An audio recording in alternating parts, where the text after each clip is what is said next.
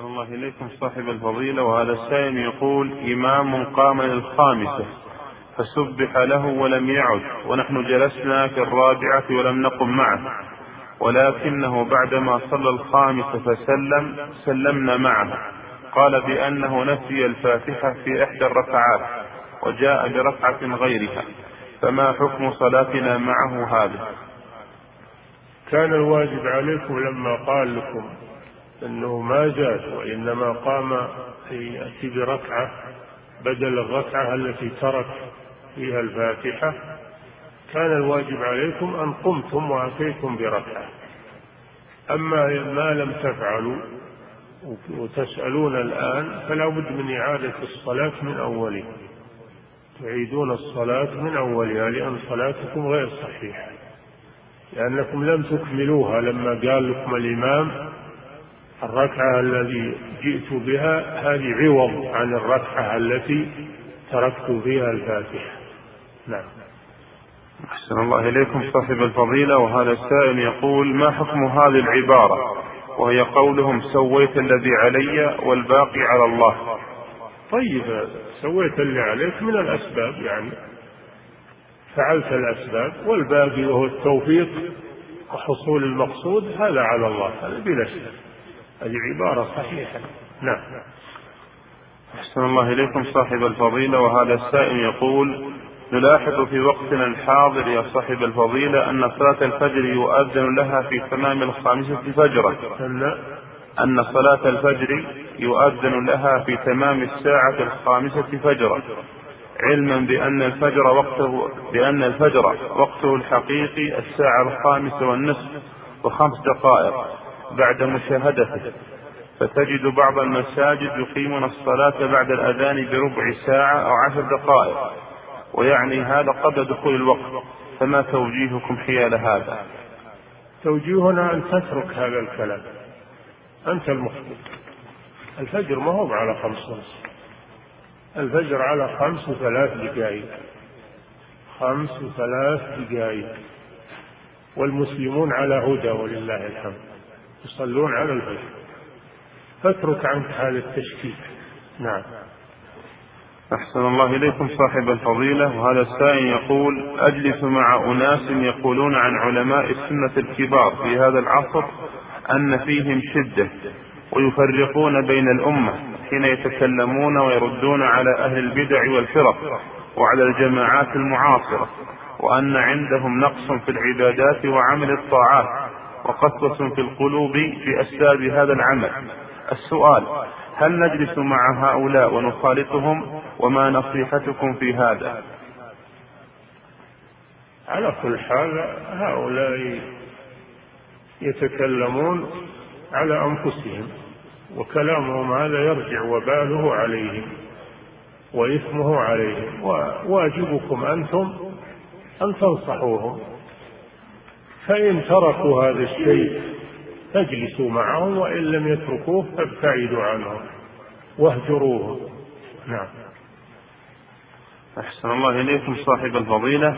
هذا السائل يقول في بعض الدول يجعلون لإمامة المسجد والمئذنة في بعض الدول؟ يقول في بعض الدول يجعلون لإمامة المساجد والمئذنة وظائف لها مرتبات ودرجات وإجازات. ولا يكون لها وظيفة أخرى في الدولة. فهل هذا يكون من باب أخذ الأجرة المنهي عنها أم لا؟ لا ليس هذا من باب أخذ الأجرة المنهي وإنما هذا رزق من بيت المال حق لهم.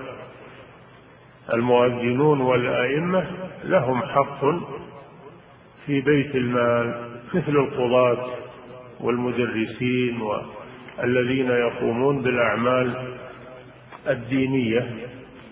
يعطون من بيت المال ما يكفيهم ليتفرغوا لهذا الشيء. وهذا شيء حلال ولله الحمد ومن عهد الخلفاء الراشدين وهو معمول به عند المسلمين. نعم. لكن من كان قصده المال إنما الأعمال بالنيات. من كان قصده المال والطمع هذا ليس له أجر. وأما من كان قصده العبادة ويأخذ هذا الشيء ليستعين به على طاعة الله فهذا مثاب ومعان ومأجور. نعم. أحسن الله إليكم صاحب الفضيلة. هذا السائل يقول ما صحة قول بعض العوام على كيف الله فينا؟ إيش؟ يقول على كيف الله فينا. على كيف الله فينا؟ العبارة دي ما هي طيبة. ما أقول العبارة دي ما هي طيبة. لو قال توكلنا على الله أو آمنا بالله بأقدار الله هذا هو التعبير الصحيح. نعم.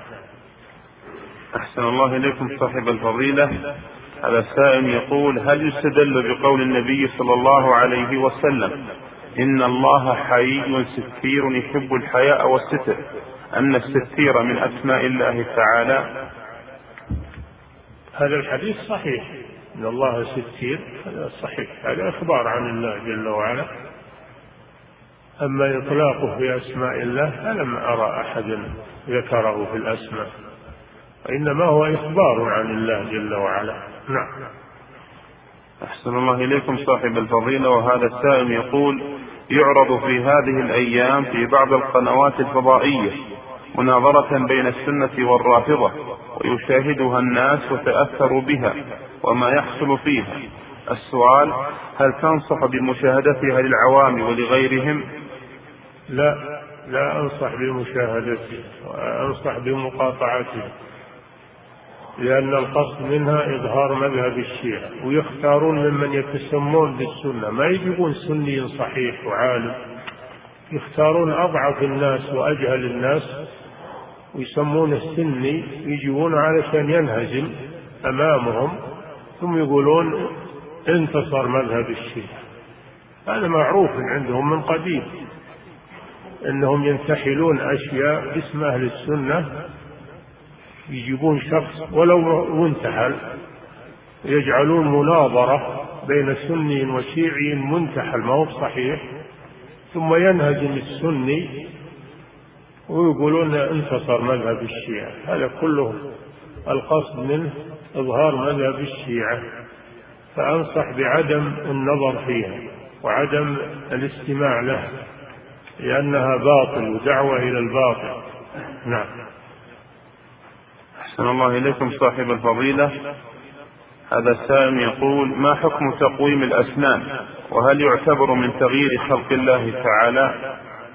لا هذا من العلاج. إذا كانت الأسنان فيها خلل فلا بأس أن تعالج وتعدل ويزال ما فيها من الخلل. هذا من العلاج المباح. وإزالة الضرر وإزالة التشويه. إذا كان فيها تشويه. نعم. أحسن الله إليكم صاحب الفضيلة. هذا السائل يقول تأدية صلاة العيد في المصلى سنة. فهل المسجد الحرام خصوصية بصلاة العيد فيه؟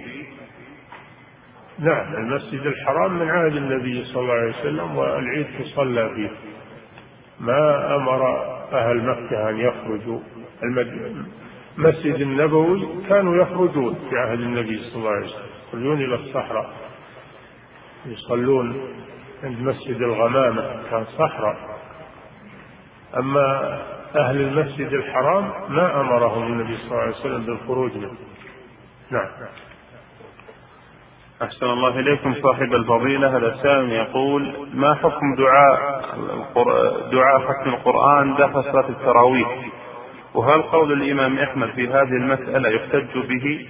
أم أنه يحتاج أو يحتج بقول الإمام أحمد فقط. هذا عمل المسلمين.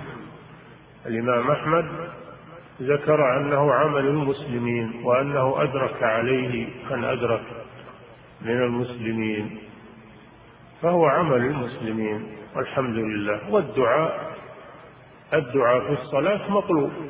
الدعاء في الصلاة والدعاء داخل الصلاة أفضل من الدعاء خارج الصلاة. نعم. أحسن الله إليكم صاحب الفضيلة وهذا السائل يقول هل لمن فاته صيام بعض أيام من شهر رمضان أن ينوي مع قضاء هذه الأيام صيام ستة من شوال في نفس هذه الأيام المقضية؟ ما تصير ستة أيام قضاء وستة أيام من شوال. ما تصير. ينويها قضاء فإذا انتهى القضاء يصوم ستة أيام من شوال. نعم.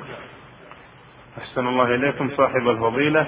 وهذا السائل يقول هل صيام ستة أيام من أي شهر غير شوال بعد رمضان تكون لها نفس المزية والأجر وهي صيام الدهر على باب أن الحسنة تضاعف بعشر أمثالها من شوال وغيره؟ وهل التقييد بشوال لا مفهوم له؟ هذا تغيير لقول الرسول صلى الله عليه وسلم. الرسول يقول ستة أيام من شوال خصصها في شوال فلا يجوز لنا أن نخرجها عن شوال ونجعلها في شهر آه، ذي القعدة أو الحجة. هذا تغيير في في حديث الرسول صلى الله عليه وسلم. نعم. فهي خاصة في شوال. خاصة في شوال. إذا انتهى شوال انتهى صيام الست. نعم. أحسن الله إليكم صاحب الفضيلة وهذا سائل يقول ما هو المخرج الشرعي من التأمين المفروض علينا في هذه الأيام؟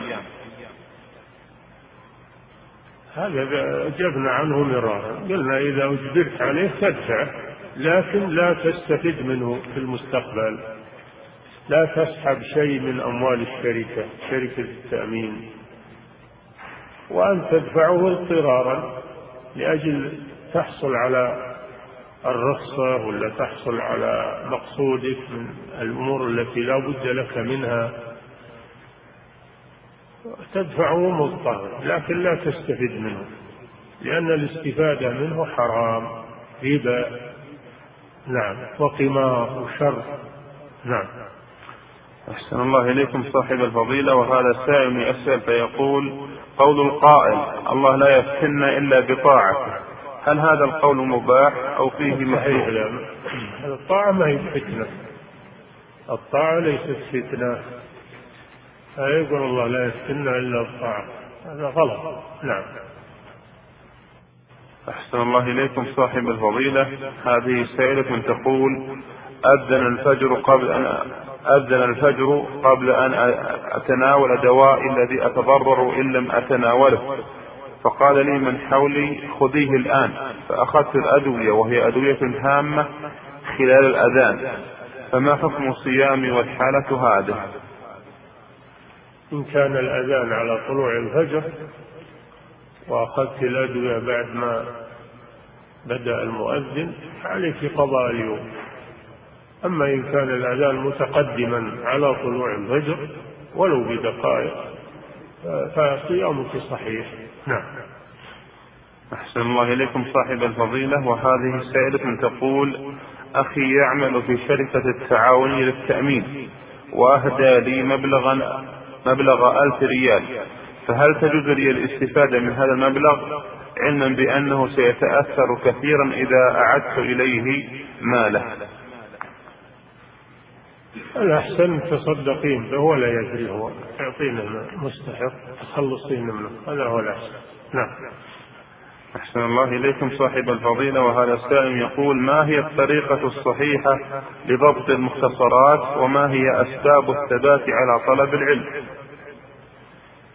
الطريقة الصحيحة أنك تحفظ المختصر وتقرأه على أهل العلم ليشرحوه لك. أما أنك تحفظه بدون معلم وبدون مدرس هذا لا يفيدك شيئا.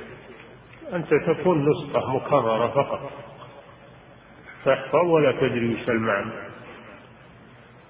فلا فرق بينك وبين الأوراق المكتوب فيها. فإن وجدت مدرسا يشرح لك هذا المتن فاحفظه واقرأه عليه. وإذا لم تجد مدرسا فأرح نفسك من هذا. نعم. أحسن الله إليكم صاحب الفضيلة وهذا السائل يسأل عن ظاهرة انتشرت في المساجد في العيد وهي توزيع التمر قبل صلاة العيد ليدركوا الفضل بطعمهم التمرات فهل هذا الفعل السنة أم أنه محدث؟ هذا من تصرفات الشباب هداهم الله. ما كان هذا معمولا به في السلف ولا ما علمنا أنه يوزعون التمر في مصلى الذي ثبت عن الرسول صلى الله عليه وسلم أنه كان يأكل قبل أن يخرج. يأكل ثمرات قبل أن يخرج من بيته. فالذي يريد يعمل السنة يأكل عند خروجه من بيته ما هو بيأكل في المسجد. نعم. أحسن الله إليكم صاحب الفضيلة. وهذا السائل يقول هل يجوز أن أقول إذا انتهيت من المجلس سبحان رب العزة عما سبحانك رب العزة عما يصفون؟ كذا يقول. تقول كفارة المجلس الواردة في الحديث الصحيح. سبحانك اللهم وبحمدك. لا إله إلا أنت استغفرك وأتوب إليك. نعم. أحسن الله إليكم صاحب الفضيلة. وهذا السائل يقول هل صحيح على عدم الإنكار في مسائل الخلاف مطلقا آه، مسائل الخلاف على قسمين. مسائل الخلاف إن كانت في العقيدة العقيدة ما فيها خلاف. الواجب علينا اتباع مذهب السلف ولا نختلف. أما إن كان الخلاف في مسائل الفقه هذا على قسمين. القسم الأول ما ظهر الدليل مع أحد القولين. فيجب أن ينبه المخالف لأن الدليل مع القول الآخر ويوضح له هذا. أما إذا كان لم يظهر الدليل والقولان محتملان لا, لا ميزة لأحدهما على الآخر. كل منهما لم يظهر عليه دليل فلا فلا إنكار في مسائل الاجتهاد. نعم. أحسن الله إليكم صاحب الفضيلة وهذا السائل يقول بعض الناس إذا جاء يعزي قال البقية في حياته فهل هذه العبارة صحيحة؟ ما أعرف لها معنى هذه العبارة البقية في حياتك؟ نعم. ولا هي هذه التعزية. التعزية أن يقول أحسن الله عزاءك وجبر الله مصيبتك وغفر لميت هذه هي التعزية الواردة. نعم.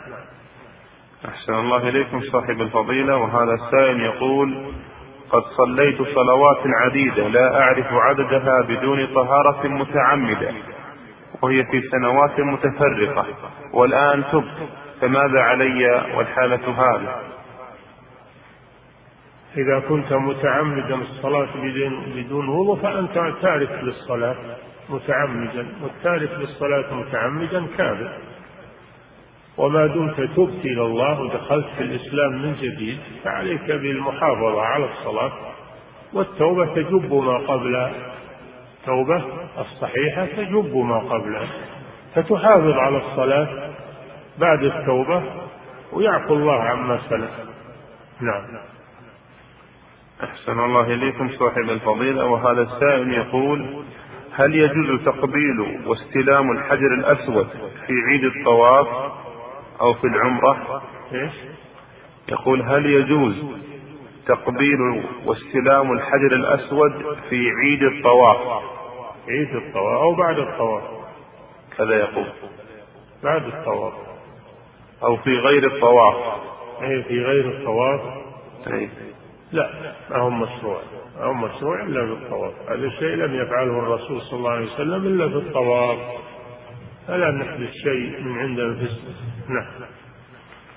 أحسن الله إليكم صاحب الفضيلة. وهذا السائل يقول ما هي أفضل الشروح لمتن زاد المستقنع وخاصة لطلاب المعاهد؟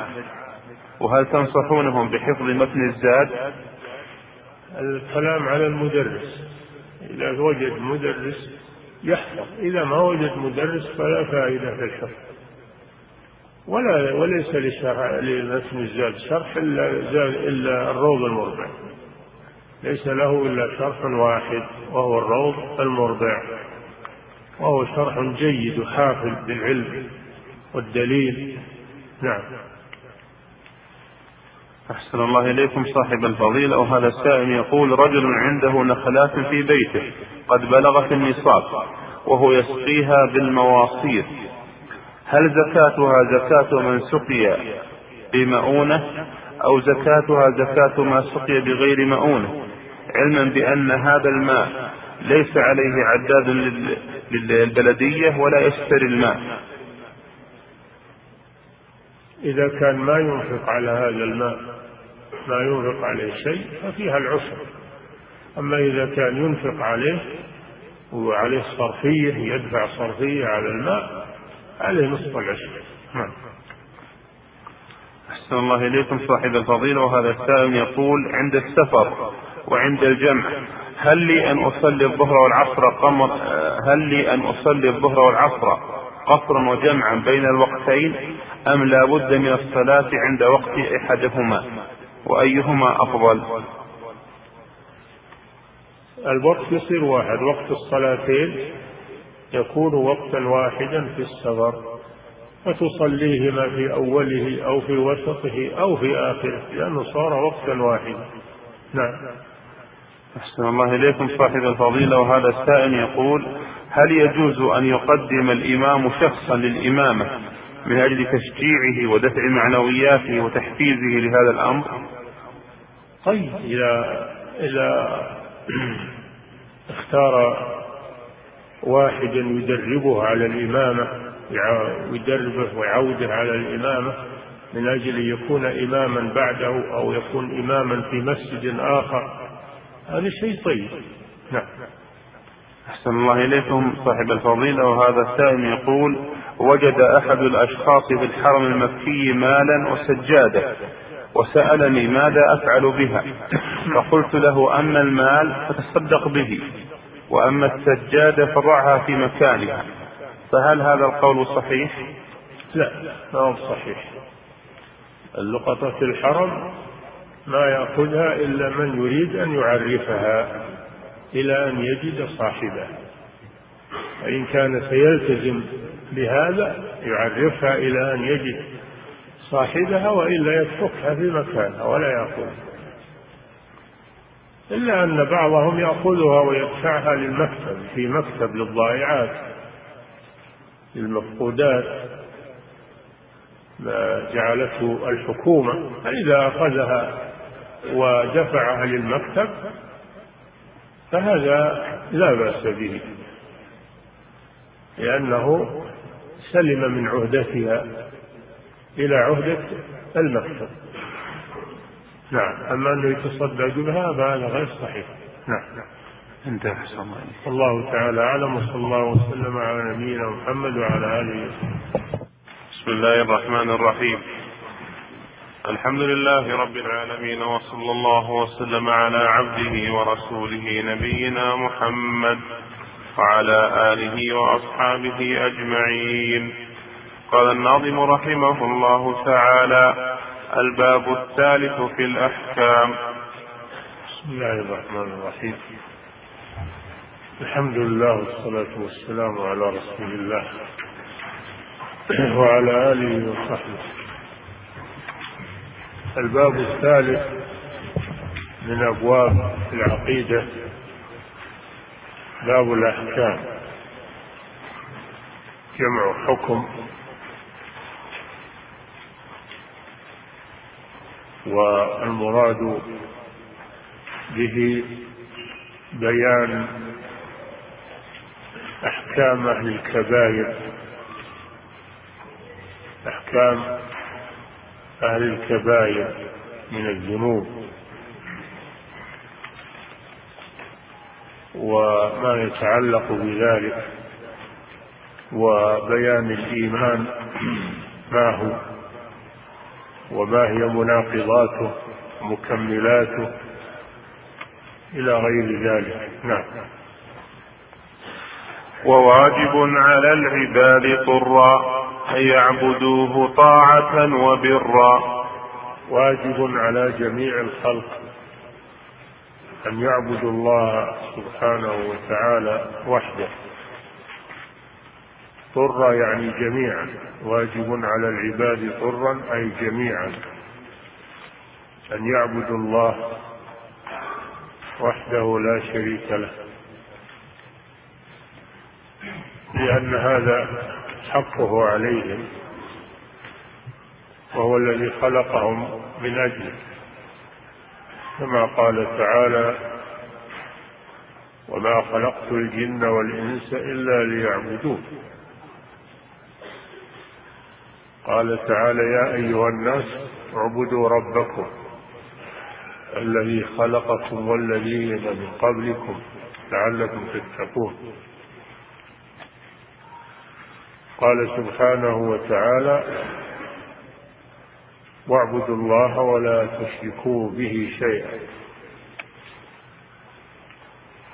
وقال تعالى ولقد بعثنا في كل أمة رسولا أن اعبدوا الله واجتنبوا الطاغوت. قال تعالى وما أرسلنا من قبلك من رسول إلا نوحي إليه إنه لا إله إلا أنا فاعبدون. قال سبحانه وإن هذه أمتكم أمة واحدة وأنا ربكم فاعبدون. إلى غير ذلك من الآيات التي أوجب الله فيها على خلقه أن يعبدوه ولا يشركوا به شيئا. وهذا حقه عليهم سبحانه. كما قال في حديث معاذ كما قال النبي صلى الله عليه وسلم في حديث معاذ حق الله على العباد أن يعبدوه ولا يشركوا به شيئا.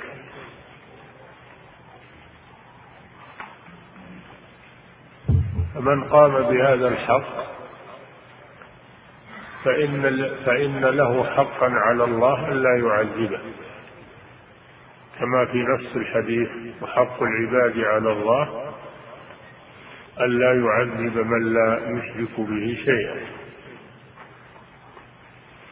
هذا هو الأصل الذي خلق الله الخلق من أجله وأرسل به رسله وأنزل به كتبه. نعم.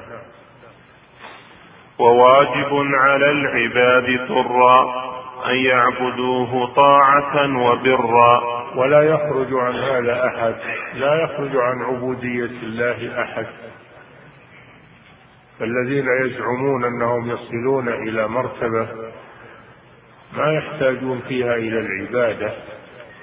كغلاة الصوفية الذين يزعمون أنهم خاصة الخاصة وأنهم وصلوا إلى الله. وعرفوه فليسوا بحاجة إلى العبادة.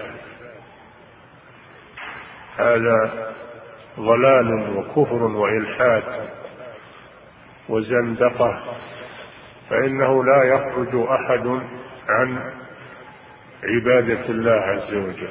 والله جل وعلا قال لنبيه الذي هو أشرف الخلق قال له واعبد ربك حتى يأتيك اليقين. وسماه عبده ورسوله. وقال صلى الله عليه وسلم أنا عبد الله ورسوله. فلا يخرج أحد عن العبودية. أفضل الخلق هو محمد صلى الله عليه وسلم وهو عبد لله. قام على قدمتي على قدميه الشريفتين حتى تفطرتا من طول القيام عبودية لله سبحانه وتعالى. فلا يخرج عن هذا الأصل أحد. كائنا من كان. لن يستنكف المسيح أن يكون عبدا لله ولا الملائكة المقربون. إن كل من في السماوات والأرض إلا آتي الرحمن عبدا. نعم. ويفعل الفعل الذي به أمر حتما ويترك الذي عنه زجر. ويجب على كل عبد أن يفعل الفعل الذي أمر الله به ويترك الفعل الذي نهى الله عنه. فليجب عليه عبادة الله ويجب عليه أن يفعل ما أمر الله به وأن يترك ما نهى الله عنه ولا يخرج عن هذا الأصل أحد. لا أحد يخرج عن الأوامر والنواهي ويقول إنه وصل إلى الله والأوامر والنواهي إنما هي للعوام وأما الخواص فإنهم ليسوا بحاجة إلى الأوامر والنواهي فيفعلون ما يشاءون كما يقوله غلاة الصوفية. والأمر طلب فعل الشيء والنهي طلب الكف عن الشيء. والأمر الأصل أنه للوجوب إلا إذا دل دليل على أنه للاستحباب فيحول إلى الاستحباب والندب وقد يكون الأمر للإباحة كما قال تعالى فإذا قضيت الصلاة انتشروا في الأرض وابتغوا من فضل الله. هذا للإباحة. وكما في قوله تعالى وإذا حللتم فاصطادوا. هذا للإباحة. فالأمر إذا جاء بعد نهي فإنه يكون للإباحة. تساوي الطرفين. فالواجب ما يثاب فاعله ويعاقب تاركه والمستحب ما يثاب فاعله ولا يعاقب تاركه. والمباح مستوي الطرفين. له أن يفعل وله أن يترك. ولا ثواب له ولا عقاب عليه. هذا هو المباح. والنهي الأصل أنه للتحريم. الأصل أنه للتحريم. إلا إذا دل دليل على أنه للكراهة. كراهة التنزيه. والمحرم عكس الواجب. ما يثاب تاركه ويعاقب فاعله. هذا هو المحرم. والمكروه ما يثاب تاركه ولا يعاقب فاعله. هذا هو هو المكروه. وقد يكون الأمر للتهديد كما في قوله تعالى اعملوا ما شئتم. من شاء فليؤمن ومن شاء فليكفر هذا أمر تهديد. وقد يكون الأمر للتعجيز. كما في قوله تعالى فأتوا بسورة من مثله. فأتوا بسورة من مثله. هذا للتعجيز. فليخلقوا حبة. ومن أظلم ممن ذهب يخلق كخلق فليخلقوا حبة أو ليخلقوا شعيرا ويقال للمصورين يوم القيامة أحيوا ما شئتم أحيوا ما ما خلقتم. يقال للمصورين يوم القيامة أحيوا ما خلقتم يعني ما صورتم. فأحيوا هذا أمر للتعزيز نعم. فصل في القضاء والقدر. القضاء والقدر. هذا من أفعال الله سبحانه وتعالى. وهو أصل من أصول الإيمان الستة. الإيمان بالقضاء والقدر. أصل من أصول الإيمان أو من أركان الإيمان الستة. تؤمن بالله وملائكته وكتبه ورسله واليوم الآخر. وتؤمن بالقدر. خيره وشره. فهو ركن من أركان الإيمان.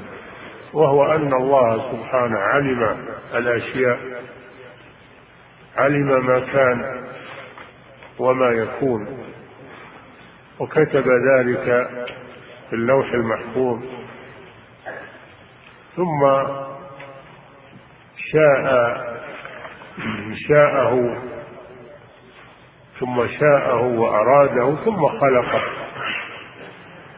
هذه مراتب الإيمان بالقضاء والقدر. الإيمان بعلم الله الشامل المحيط بكل شيء. الإيمان بأن الله كتب في اللوح المحفوظ مقادير كل شيء. الإيمان بأنه لا يقع في هذا الكون إلا ما شاءه الله وأراده. الإيمان بأن كل شيء فهو من خلق الله. الله خالق كل شيء. الله خلقكم وما تعملون. هذا هو الإيمان بالقضاء والقدر وهما بمعنى واحد. نعم. وكل ما قدر أو قضاه فواقع حتما كما قضاه. ما قدره الله وقضاه فلا بد أن يقع.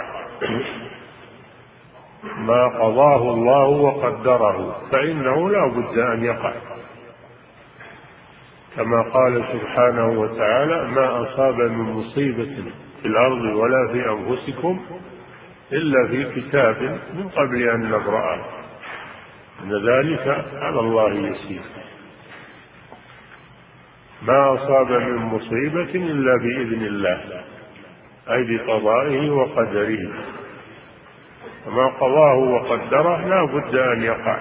ولو حاول الناس منعه لم يستطيعوا. لم يستطيعوا منع القضاء والقدر. يجب على العبد أن يؤمن بذلك. نعم. وليس واجبا على العبد الرضا بكل مقضي ولكن بالقضاء. مسألة رضا العبد بما قضاه الله وقدره. هذا فيه تفصيل. ما قضاه الله وقدره منه ما يجب الرضا به وهو ما قضاه الله وقدره من الطاعات من الطاعات والقربات. فيجب على العبد أن يرضى بذلك وجوب أن يرضى بما شرعه الله سبحانه وتعالى من الشرائع من الأوامر والنواهي. فيرضى بما شرعه الله سبحانه وتعالى هذا واجب. ويجب عليه أن يكره ويبغض ما حرمه الله ونهى عنه. يجب عليه أن يكره ويبغض ما حرمه الله سبحانه وتعالى وما نهى عنه. ومنه ما هو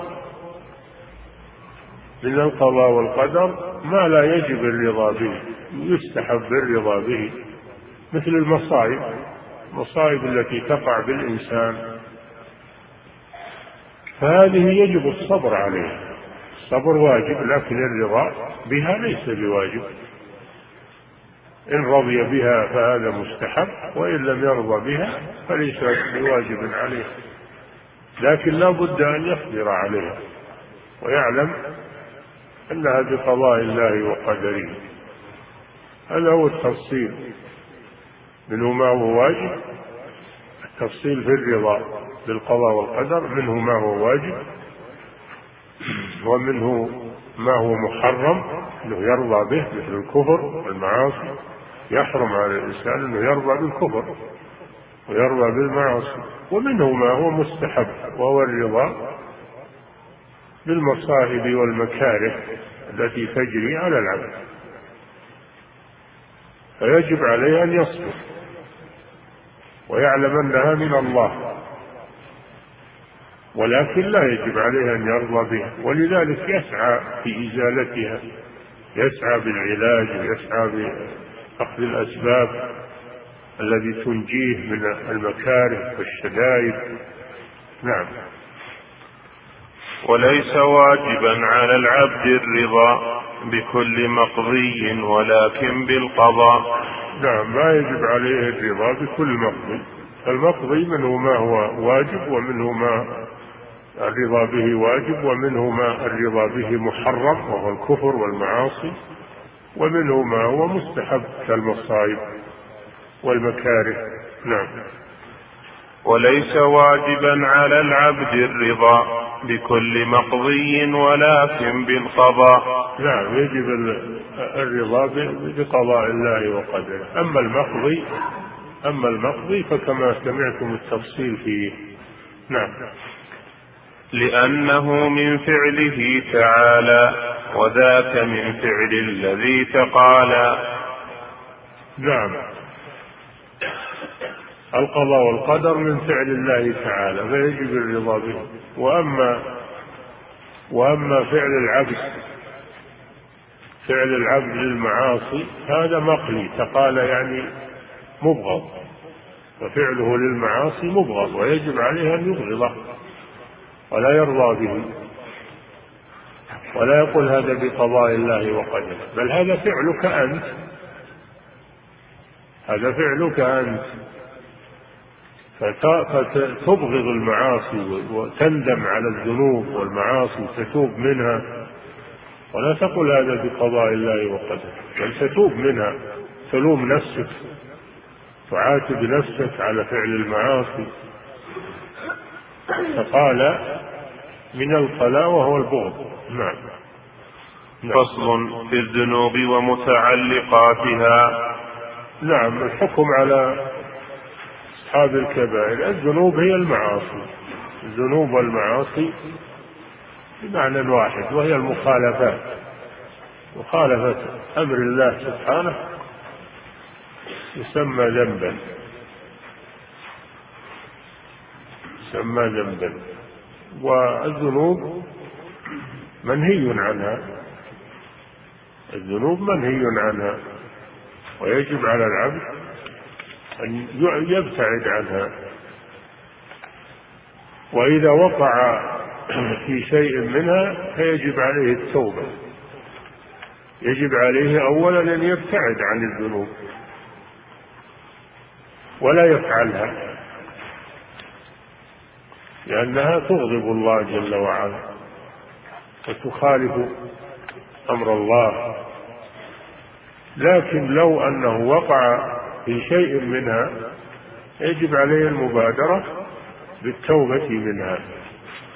والله يتوب على من تاب الله يتوب على من تاب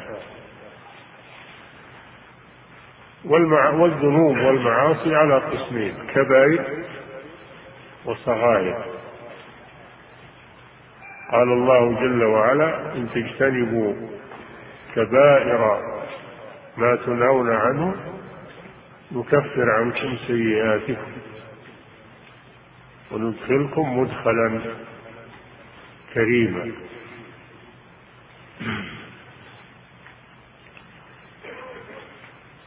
والكبائر كثيرة لا تحصى بالعدد ولكن لها ضوابط تعرف بالضوابط.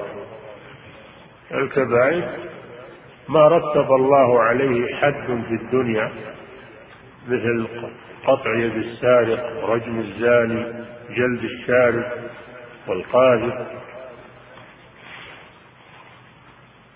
فما رتب الله جلد السكران ما رتب الله عليه حد في الدنيا هذا دليل على أنه على أنه كبيرة.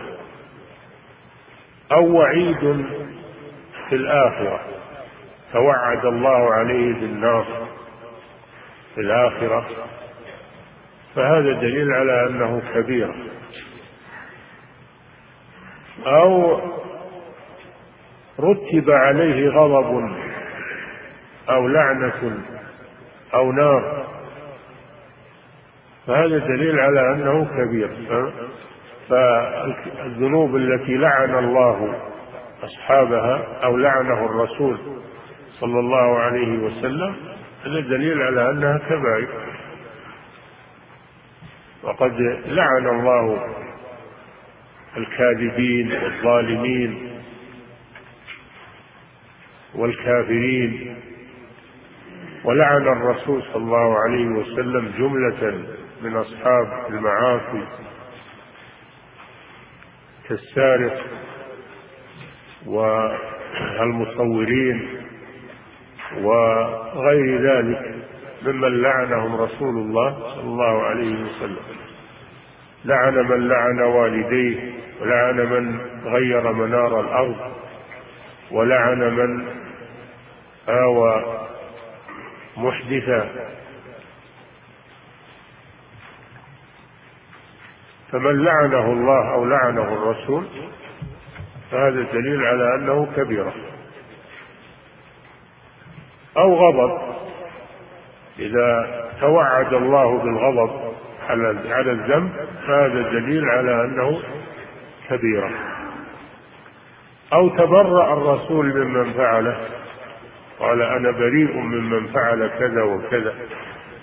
أو قال ليس منا من فعل كذا وكذا من غشنا ليس منا.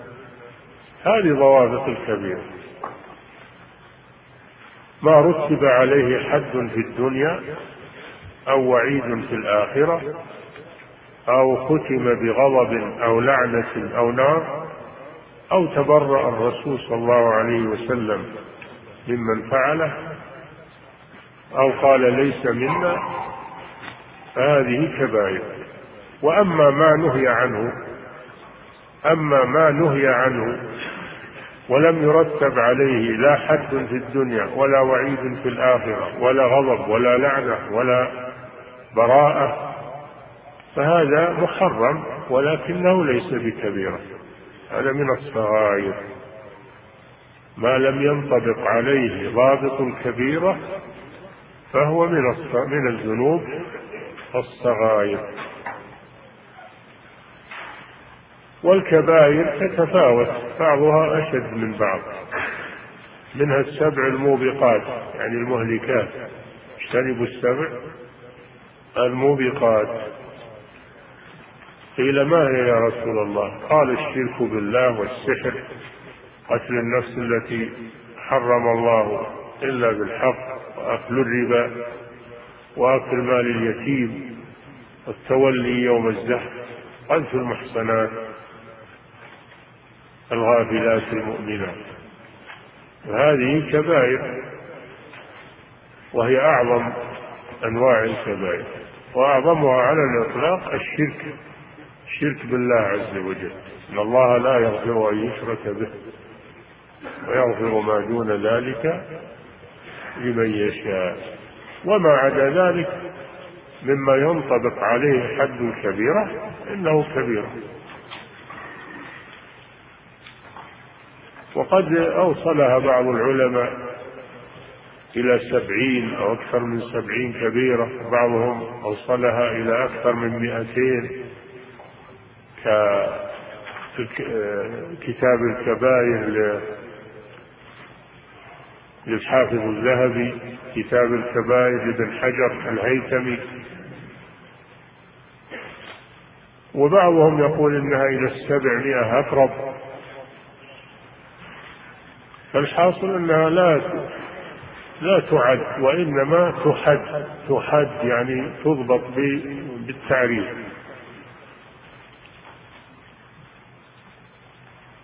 وصاحب الكبيرة عند أهل السنة والجماعة لا يخرج من الإيمان. الكبيرة التي دون الشرك الكبيرة إن كانت شركا يخرج بها من الإيمان. أما إن كانت دون الشرك فإنه لا يخرج من الإيمان ولكن يكون ناقص الإيمان. فلا يعطى اسم الإيمان المطلق ولا يسلب منه مطلق الإيمان. بل يكون مؤمنا ناقص الإيمان. أو مؤمن أو يكون مؤمنا فاسقا.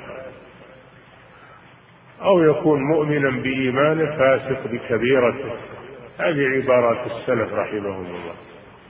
لا يخرجون صاحب الكبيرة التي دون الشرك من الإيمان ولكنه يكون مؤمنا ناقص الإيمان. وهو تحت مشيئة الله. إن تاب تاب الله عليه. وإن لم يتب فهو تحت مشيئة الله جل وعلا. إن شاء غفر له وإن شاء عذبه لكنه لا يخلده في النار. كما قال سبحانه إن تجتنبوا كبائر ما تنهون عنه كفر عنكم سيئاتكم. قال تعالى إن الله لا يغفر أن يشرك به ويغفر ما دون ذلك لمن يشاء. قيد ذلك بالمشيئة. هؤلاء هم أصحاب الكبائر عند أهل السنة والجماعة. أما الخوارج فإنهم يكفرون أصحاب الكبائر ويقولون إنهم خالدون في النار ولا يفرقون بينهم وبين الكفار الأصليين. وأما المعتزلة فيقولون صاحب الكبيرة في المنزلة بين المنزلتين ليس بمؤمن ولا كافر. ليس بمؤمن ولا كافر المنزلة بين المنزلتين عندهم. فدعوا هذا هذا ليس له أصل في الإسلام ولكنه قول مبتدع للمعتزلة. وإذا مات ولم يتب فهم مثل الخوارج. يقولون إنه مخلد مخلد في النار. هذا مذهب المعتزلة وهذا مذهب الخوارج. وأما أهل السنة والجماعة فهم ولله الحمد وسط. فلم يكفروه كما كفرته الخوارج ولم يخرجوه من الإسلام كما خرجته المعتزلة. وإذا مات ولم يتب فهم مثل الخوارج. يقولون إنه مخلد مخلد في النار. هذا مذهب المعتزلة وهذا مذهب الخوارج. وأما أهل السنة والجماعة فهم ولله الحمد وسط. فلم يكفروه كما كفرته الخوارج ولم يخرجوه من الإسلام كما خرجته المعتزلة. ولم يعطوه الإيمان المطلق ويقولون هو كامل الإيمان كما تقوله المرجئة. فالمعتزلة والخوارج أخرجوه من الإيمان. الخوارج قالوا كافر والمعتزلة قالوا في المنزلة بين المنزلتين. المرجئة يقولون لا ما هو كامل الإيمان.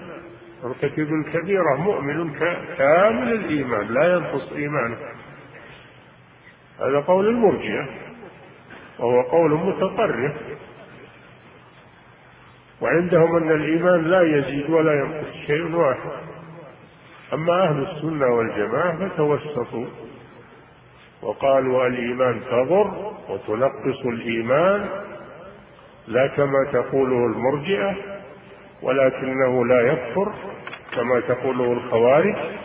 ولا يخرج من الإيمان ويكون في المنزلة بين المنزلتين كما تقوله المعتزلة. وإنما هو فاسق مؤمن فاسق ناقص الإيمان. وهذا جمع بين الأدلة الواردة في الكتاب والسنة. فالمعتزلة والخوارج أخذوا بطرف وهو طرف الوعيد والمرجئة أخذوا بطرف وهو طرف الوعد وأهل السنة والجماعة جمعوا بين الوعد والوعيد جمعوا بين الطرفين. وردوا المحكم وردوا المتشابه إلى المحكم وعملوا بالنصوص جميعها والحمد لله. نعم. ويفسق المذنب بالكبيرة. كذا إذا أصر بالصغيرة. يفسق والفسق هو الخروج. الفسق هو الخروج. يقال للفأرة الفويسقة لأنها خرجت عن مألوف الدواب. صارت تؤذي. صارت تؤذي والدواب غالبها لا يؤذي. فلما خرجت عن مألوف الدواب صارت فويسقة فالفسق في اللغة هو الخروج عن المألوف. والمراد به في الشرع الخروج عن طاعة الله. الخروج عن طاعة الله. وقد يكون كفرا مثل كفر إبليس كان من الجن ففسق عن أمر ربه. يعني خرج عن طاعة الله. فالكفر قد يكون فالفسق قد يكون كفرا. وقد يكون دون الكفر مثل عصاة الموحدين. نعم. ويفسق المذنب بالكبيرة. هذا عند أهل السنة والجماعة. يفسق ولا يكفر. نعم. ويفسق المذنب بالكبيرة كذا إذا أصر بالصغيرة.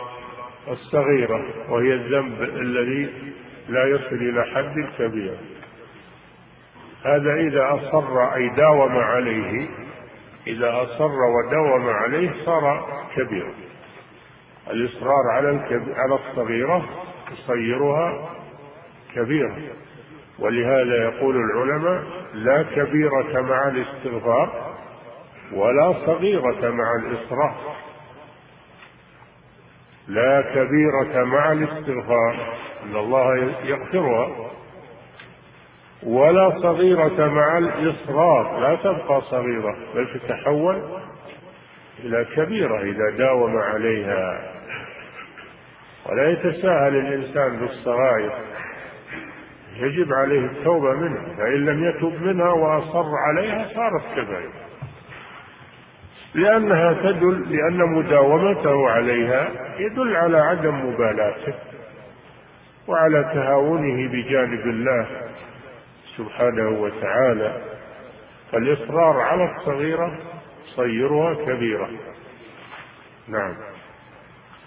لا يخرج المرء من الإيمان بموبقات الذنب والعصيان. هذا مذهب أهل السنة والجماعة. لا يخرج المؤمن من الإيمان بالمعاصي والذنوب سواء كانت كبائر أو صغائر.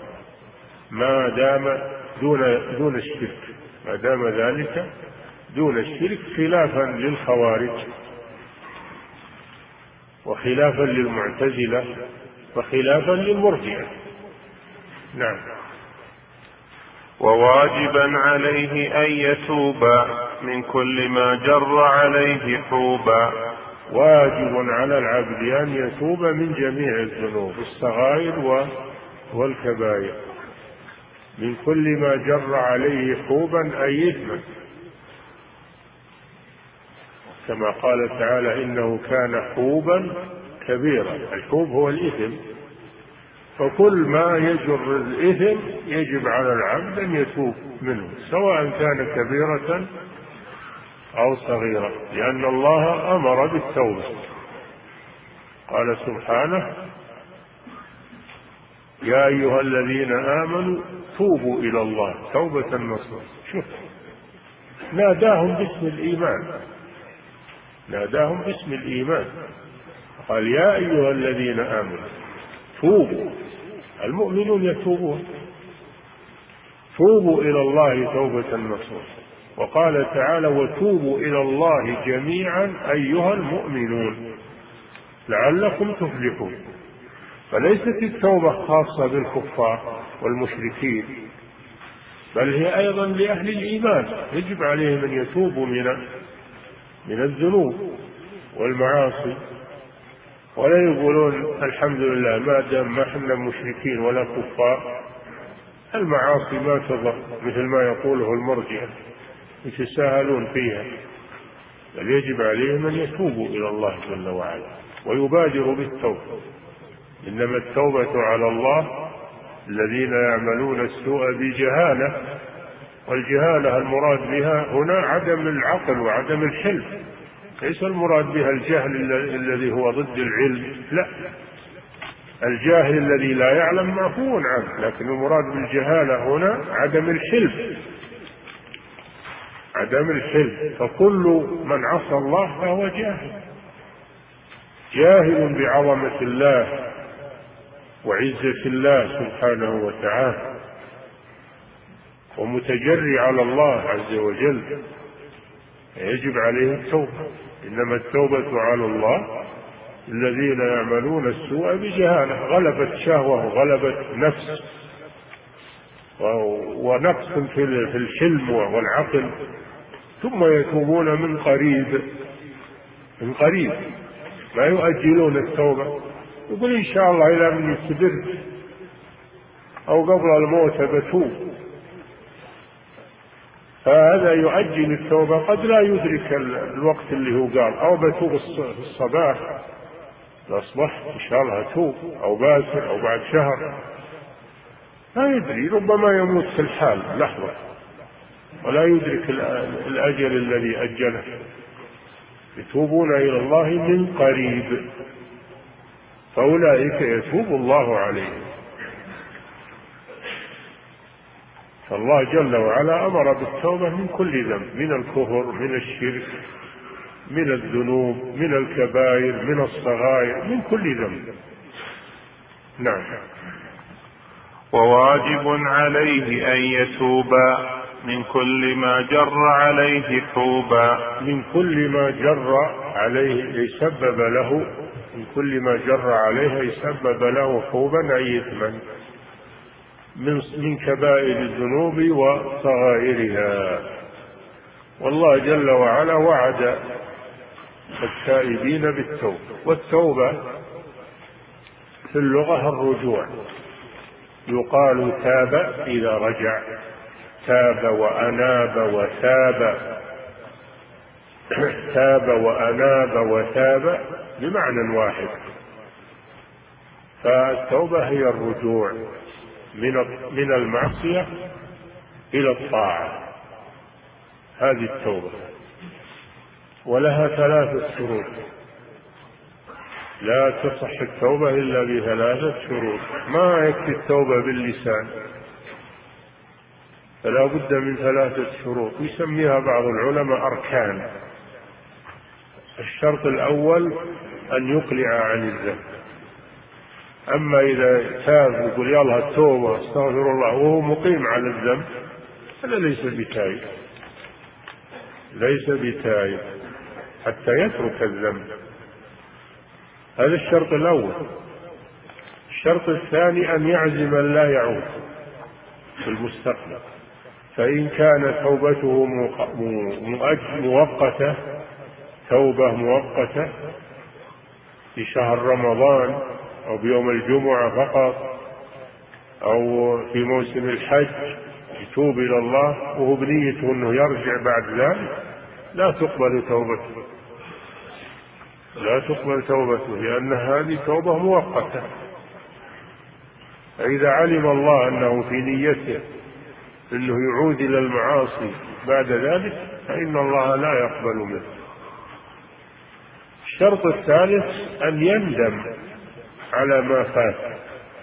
يندم على ذنوبه سيئاته ولا ينساها بل دائما يذكرها ويستغفر ويتوب ويخاف يخاف منها. أما إذا أمن من عقوباتها ولم يندم عليها أو راح يتمدح بها ويقول الله غفر لي ما الله لا يغفر إلا إذا إذا ندمت. أما إذا لم تندم هذا دليل على أنك لم تتب الندم على ما فات وفي الحديث المؤمن يرى ذنبه كالجبل يخشى أن ينقض عليه. والمنافق يرى ذنبه كالذباب وقع عليه ثم طار هذا المنافق يستخف بالذنوب.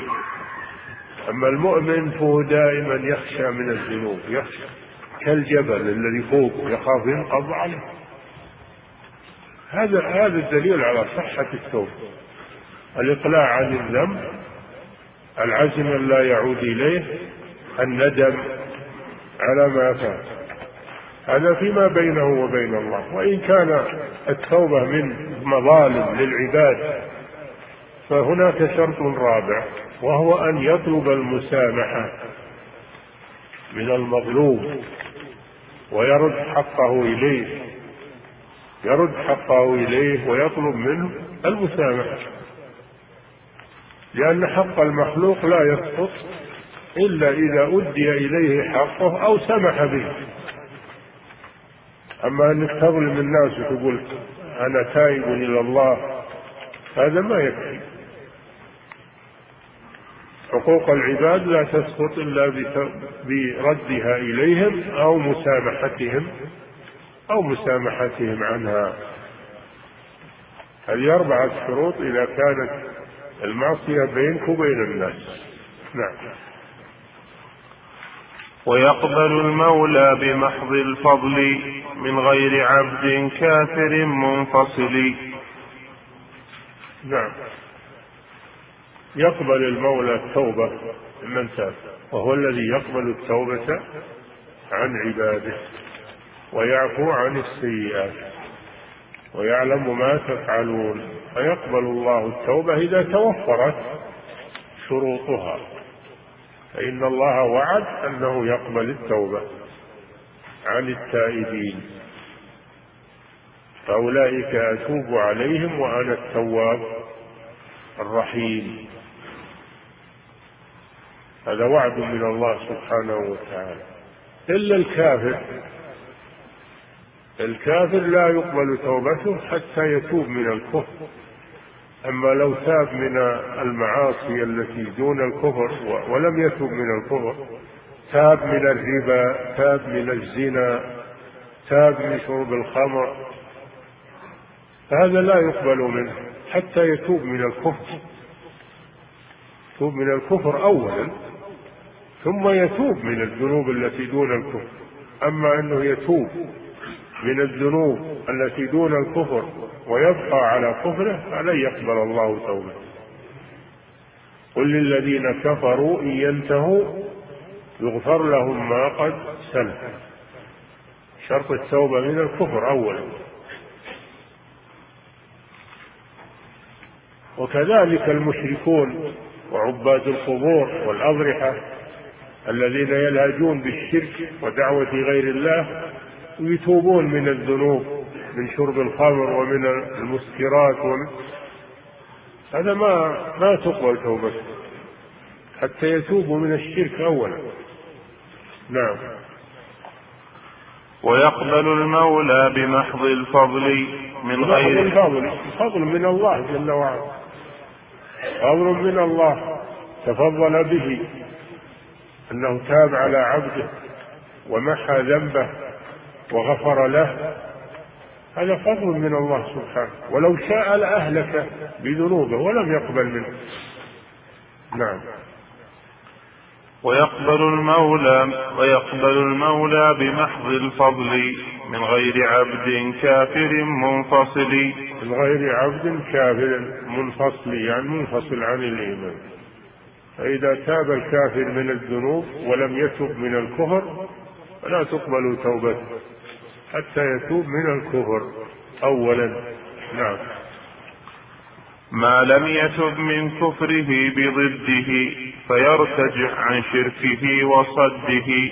نعم. يتوب أولا من الكفر ثم يتوب من بقية المعاصي. هذا هو الذي يتوب الله عليه. أما من تاب من الذنوب ولم يتب من الكفر والشرك فهذا لا يقبل الله منه توبة. نعم.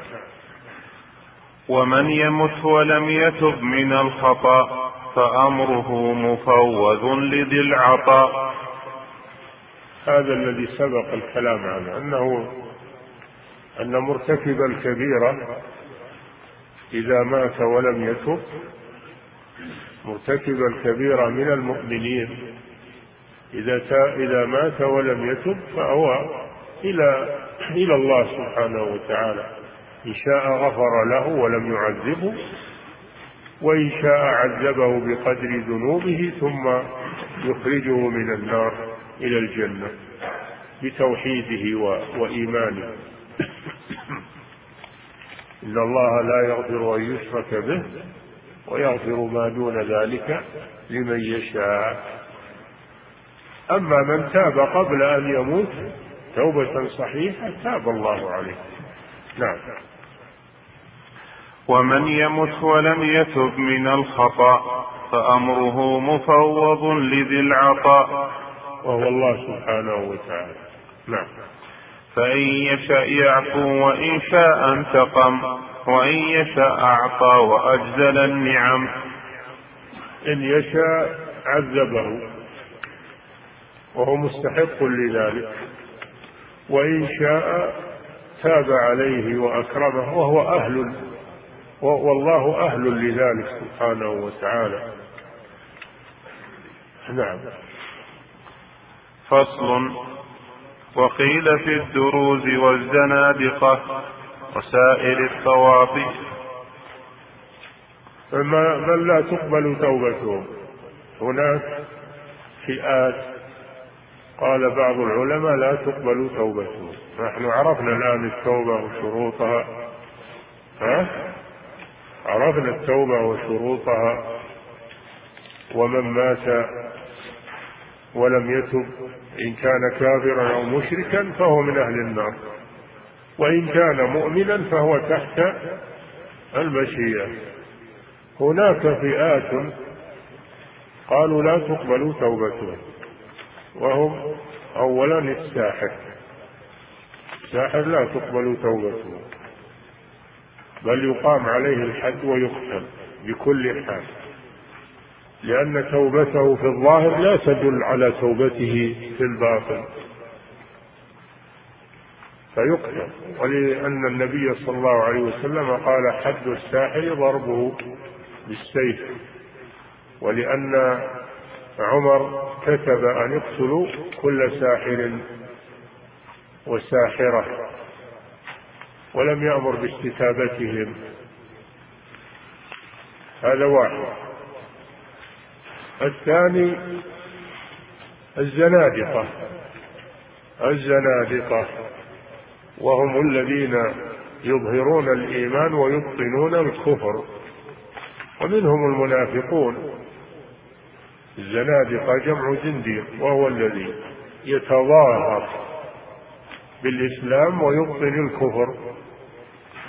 والزندقة فهذا إذا أمسك وثبت عليه الزندقة فإنه يقتل.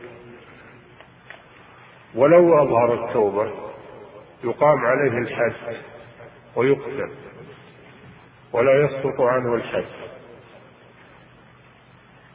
ثالثا الملاحدة كالإسماعيلية و والدروز والعلوية طوائف الباطنية. طوائف الباطنية. هؤلاء زنادقة والعبيدية الفاطميين. هؤلاء أيضا عند جمع من العلماء لا تقبل توبتهم بل يقتلون. فإن كانوا صادقين فيما بينهم وبين الله فهذا عند الله في الآخرة. أما نحن في الدنيا فنطبق عليهم الحكم الشرعي. أما فيما بينهم وبين الله إذا كانوا صادقين في توبتهم فالله يقبل منهم في الآخرة. وإن كانوا كاذبين فالله أعلم بذلك. هذا حاصل ما سيأتي من هؤلاء الطوائف نعم. أنادقة الدروز الدروز طائفة من الباطنية من الإسماعيلية. الإسماعيلية هم الباطنية نسبة إلى إسماعيل إلى إسماعيل بن جعفر الصادق الذي تنتسب إليه الإسماعيلية وهو بريء منهم. إسماعيل بن جعفر الصادق بن محمد الباقر بن علي بن الحسين هؤلاء أئمة رضي الله عنهم ورحمهم. لكن تنتسب إليهم هذه الطوائف القبيحة. فالإسماعيلية نسبة إلى إسماعيل بن ابن محمد. آه، إلى إسماعيل بن جعفر. نسبة إلى إسماعيل بن جعفر الصادق. قالوا إن الخلافة بعد أبيه جعفر آلت إليه. مع أنه مات قبل أبيه إسماعيل مات قبل قبل أبي جعفر. قالوا إنها انتقلت إلى ابنه محمد محمد بن إسماعيل. فمحمد حل محل أبيه.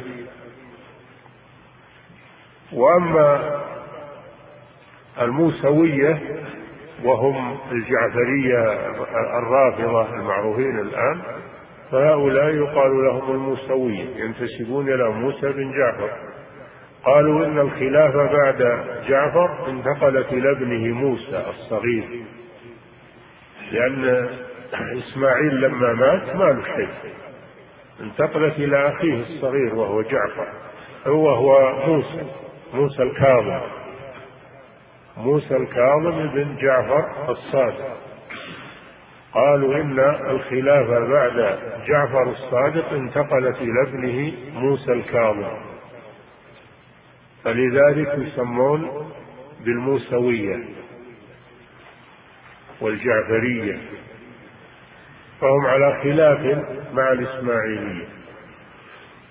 الإسماعيلية هم أخبث الطوائف لأنهم صاروا باطنيين وانبثق منهم انبثق منهم القرابطة والفاطميين والعلويين والدروز كل هؤلاء من الإسماعيلية من الباطنيين وهم أكثر أهل الأرض لأنهم يحلون ما حرم الله ما عندهم حرام ولا حلال كل شيء عندهم مباح والعياذ بالله. يستحلون الزنا والخمر واللواط وسائر المحرمات.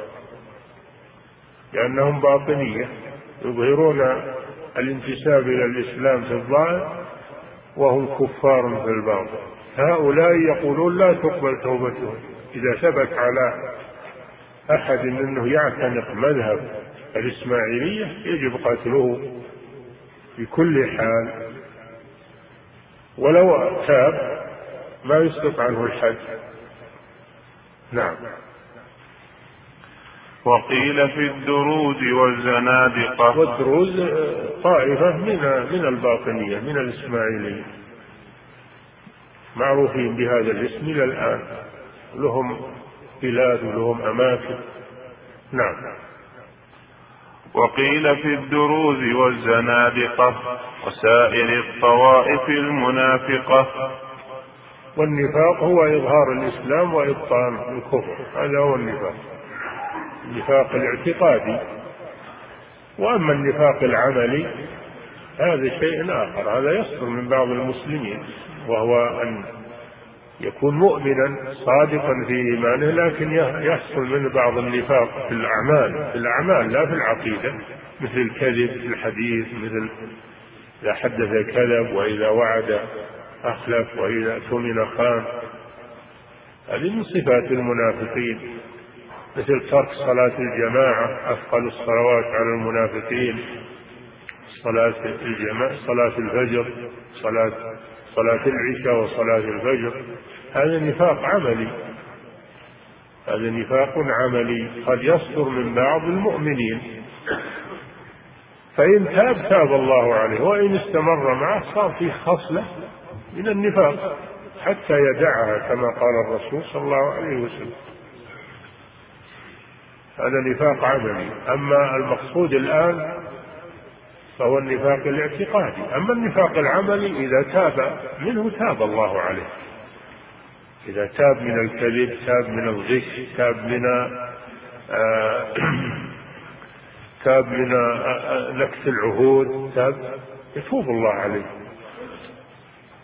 النفاق العملي إذا تاب منه تاب الله عليه. أما النفاق الاعتقادي فهذا إن تاب توبة صادقة فيما بينه وبين الله قبل الله منه. وأما إن أظهر التوبة لنا فنحن لا نقبل منه بل نطبق عليه الحد. ويستدلون على ذلك بقوله تعالى إن الذين آمنوا ثم كفروا ثم آمنوا ثم ازدادوا كفرا ثم كفروا ثم ازدادوا كفرا نعم إن الذين آمنوا ثم كفروا ثم آمنوا ثم كفروا ثم ازدادوا كفرا لم يكن الله ليغفر لهم ولا ليهديهم سبيلا. هذا من أدلتهم. هذا من أدلتهم. إن الذين آمنوا ثم ازدادوا كفرا لن تقبل توبتهم وأولئك هم الضالون. إلى غير ذلك من الأدلة. والقول الثاني أن من تاب تاب الله عليه مهما كان. من تاب تاب الله عليه ووجب الكف عنه مهما كان.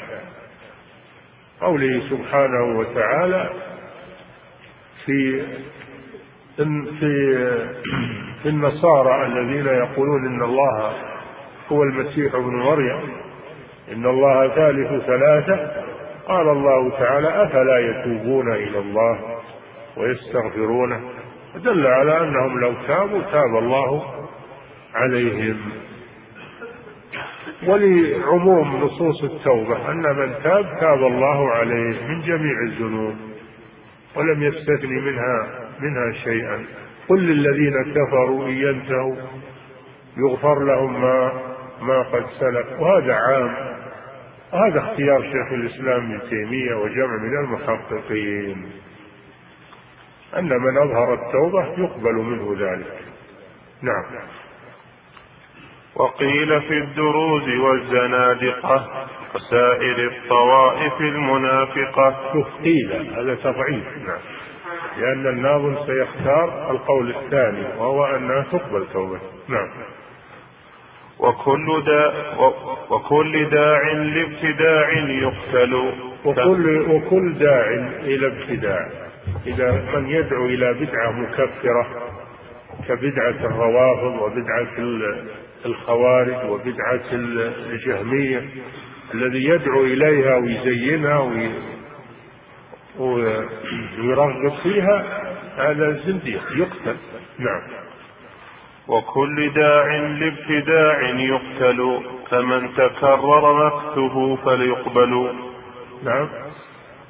وكل داع لابتداع يقتل فمن تكرر مكته لا يقبل. ومن تكرر نفسه يعني تكررت ردته. فعندهم لا تقبل توبة الزنديق لا تقبل توبة الساحر. لا تقبل توبة من سب الله أو سب الرسول صلى الله عليه وسلم. لا تقبل توبة من تكررت ردته إن الذين آمنوا ثم كفروا ثم آمنوا ثم كفروا ثم ازدادوا كفرا لم يكن الله ليغفر لهم هذا تكررت ردته فلا تقبل توبته. هذه الطوائف عند جمع من أهل العلم لا تقبل توبتهم بل يقتلون بكل حال. نعم. لأنه لم يبد من إيمانه إلا الذي أذاع على لسان لأنه لم يبد من إيمانه إلا الذي أذاع من لسانه. نعم لأنه لا يؤمن لأنه لو أظهر التوبة لا يؤمن. لأنه من قبل ويقول أشهد أن لا إله إلا الله وأشهد أن محمدا رسول الله ويصلي ويتظاهر بالصلاة. لكن مع هذا يعمل السحر مع هذا يسب الله أو يسب الرسول أو يسب الدين أو يتهكم بالدين. وهو يشهد أن لا إله إلا الله ناقض ناقض الشهادة.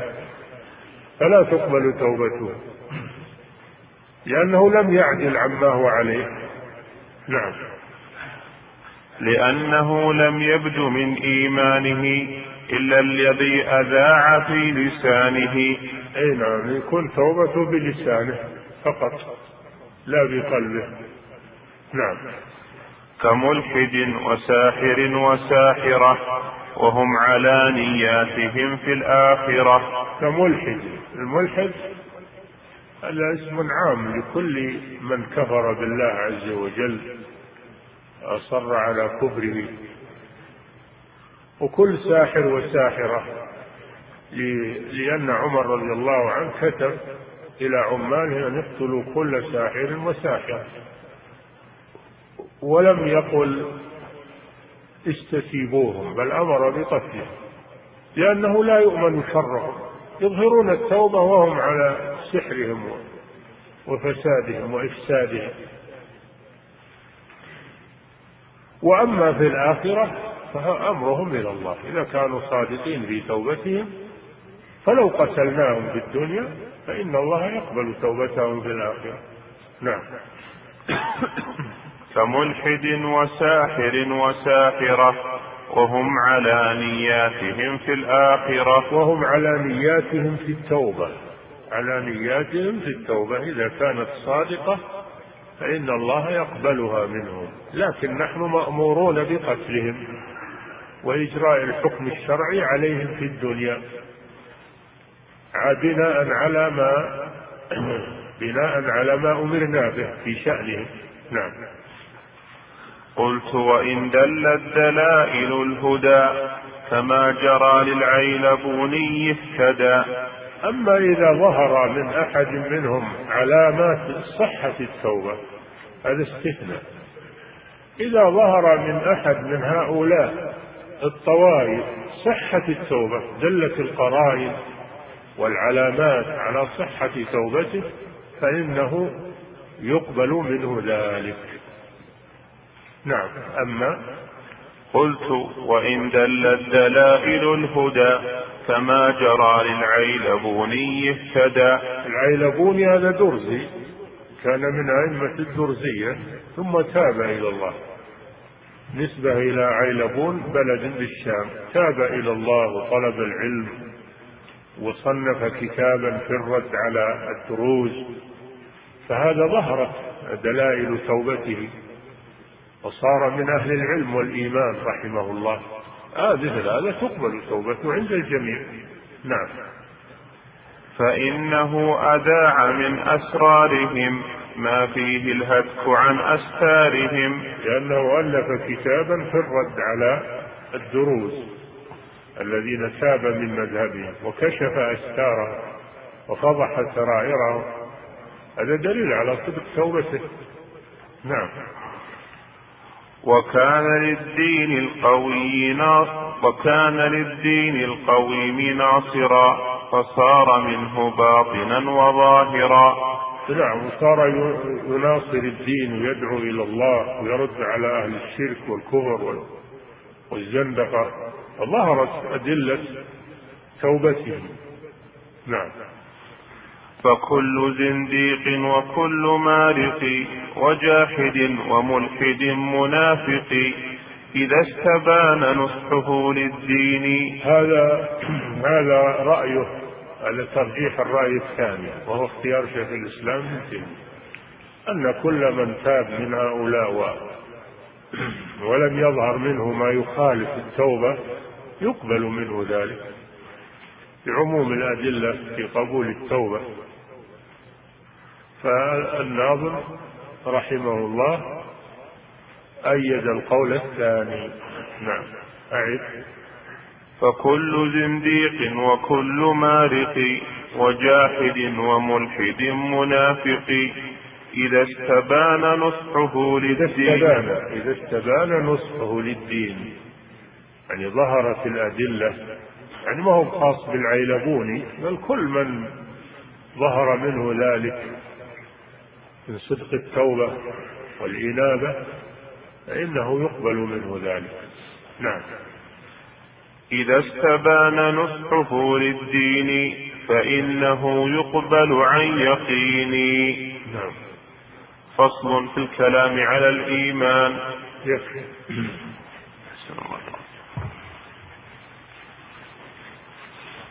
أحسن الله إليكم صاحب الفضيلة.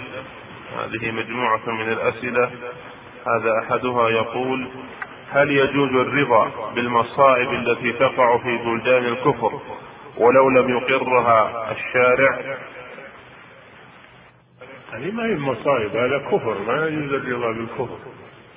المصائب مثل قتل قتل النفوس وهلاك الأموال والأولاد. هذه المصائب. أما الكفر والإلحاد والشر هذا لا يرضى به ولا يجوز الرضا به.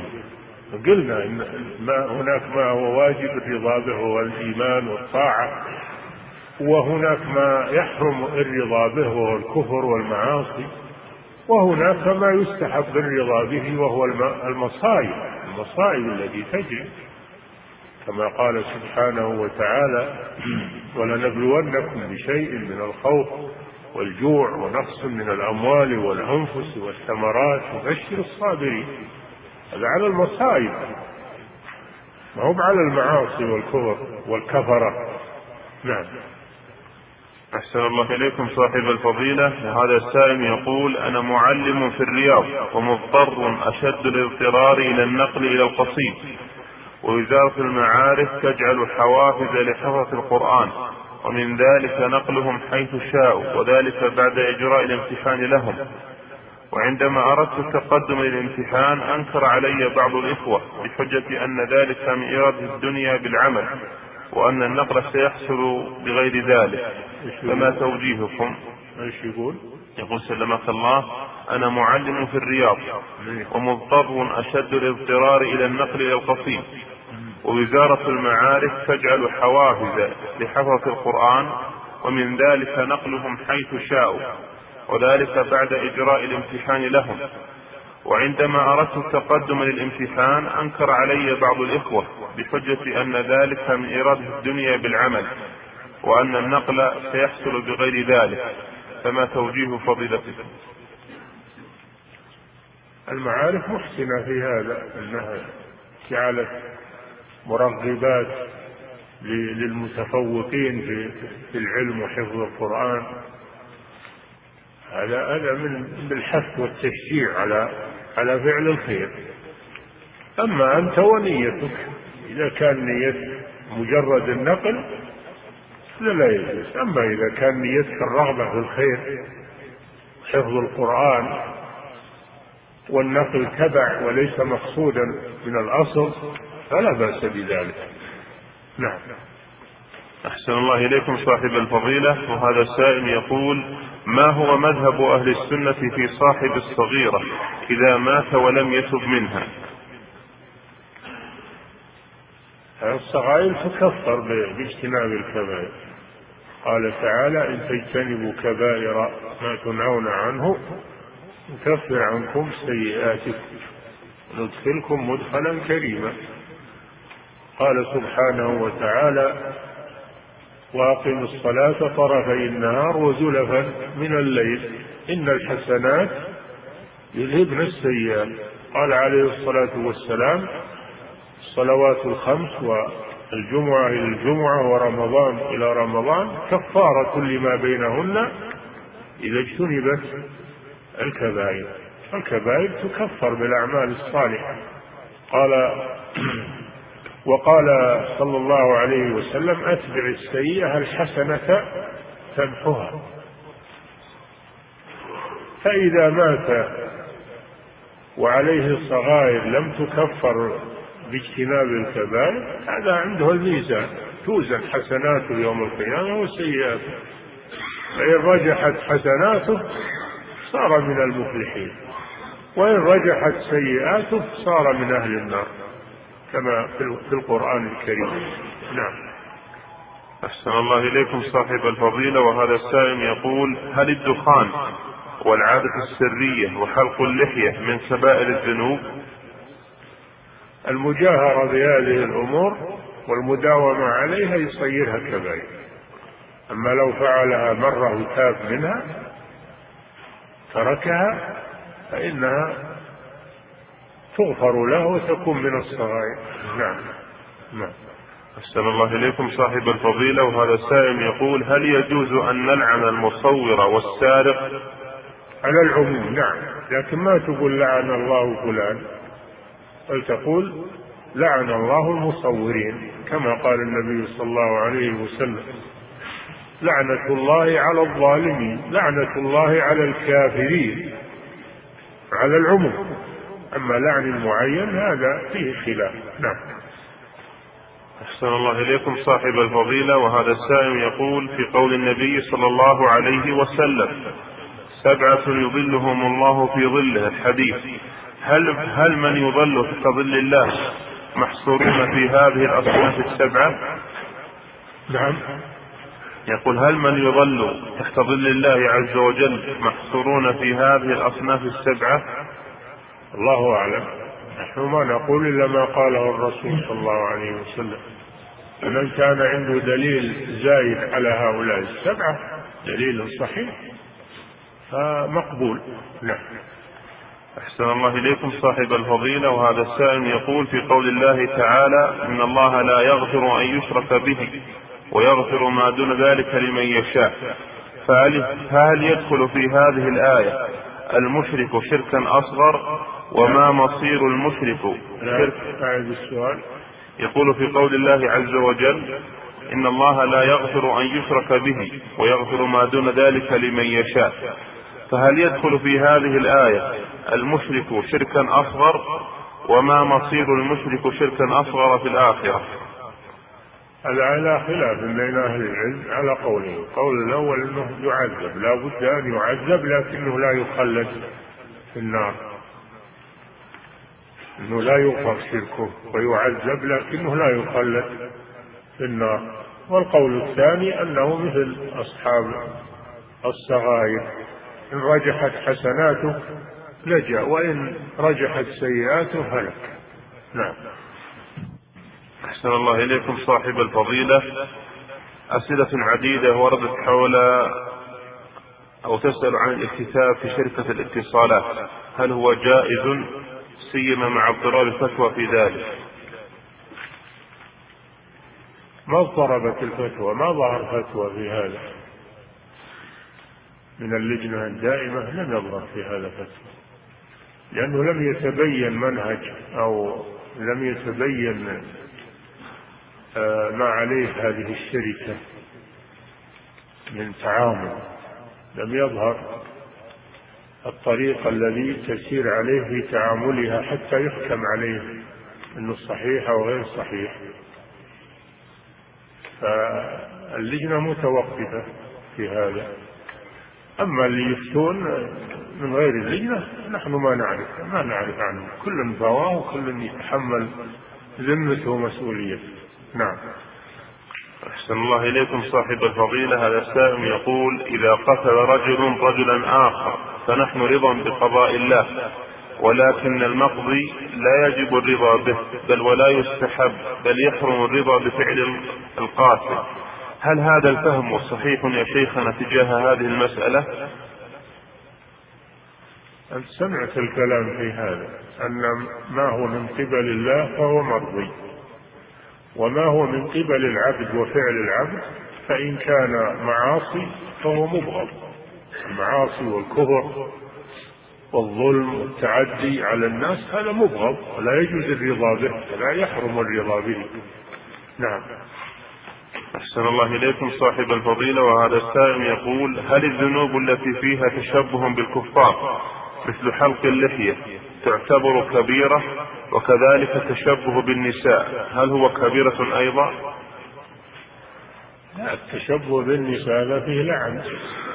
لعن لعن صلى الله عليه وسلم المتشبهين من الرجال بالنساء ولعن المتشبهات من النساء بالرجال. هذا كبيرة من أجل اللعن لا من أجل التشبه. نعم. أحسن الله إليكم صاحب الفضيلة. وهذا السائل يقول هل صحيح أنه لا يكمل مع المعصية الإيمان؟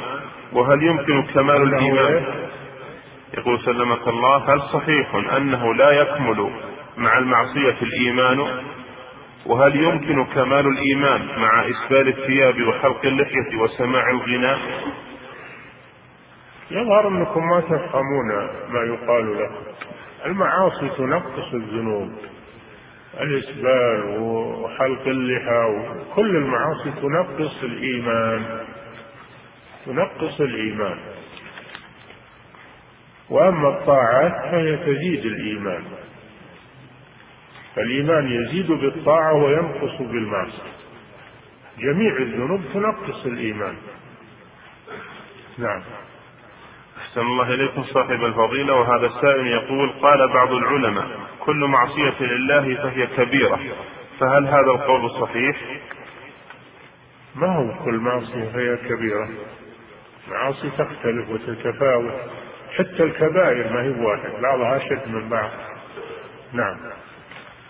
أحسن الله إليكم صاحب الفضيلة وهذا السائل يقول هل من زنى وأعلن ذلك أمام الناس بحيث يجعل ذلك في شريط له يصف كيف الزنا؟ هل يعتبر ذلك مرتدا خالدا مخلدا في نار جهنم؟ لأنني سمعت من يقول بذلك.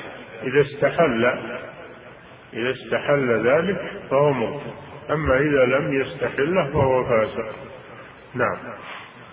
أحسن الله إليكم صاحب الفضيلة وهذا سائل يقول هناك من يحذر من أشخاص معينين وإذا قلنا له اذهب وانصحه قال لا يجب علي النصح علما بأنه يرميهم بالحزبية من غير بينة واضحة ويقول هذا ظني به ومن ناصره فهو حزبي مثله فهل عمله هذا موافق للشرع أم مخالف له؟ أنا أوصيكم بطلب العلم ترك هذه الأمور. اطلبوا العلم. وبعدين إذا طلبتم العلم عرفتم الصواب من الخطأ. أما أنكم الآن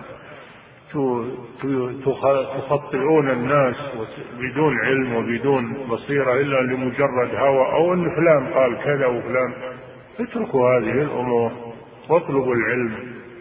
واشتغلوا بطلب العلم. والإقبال عليه ومعرفة الحق ومعرفة الباطل.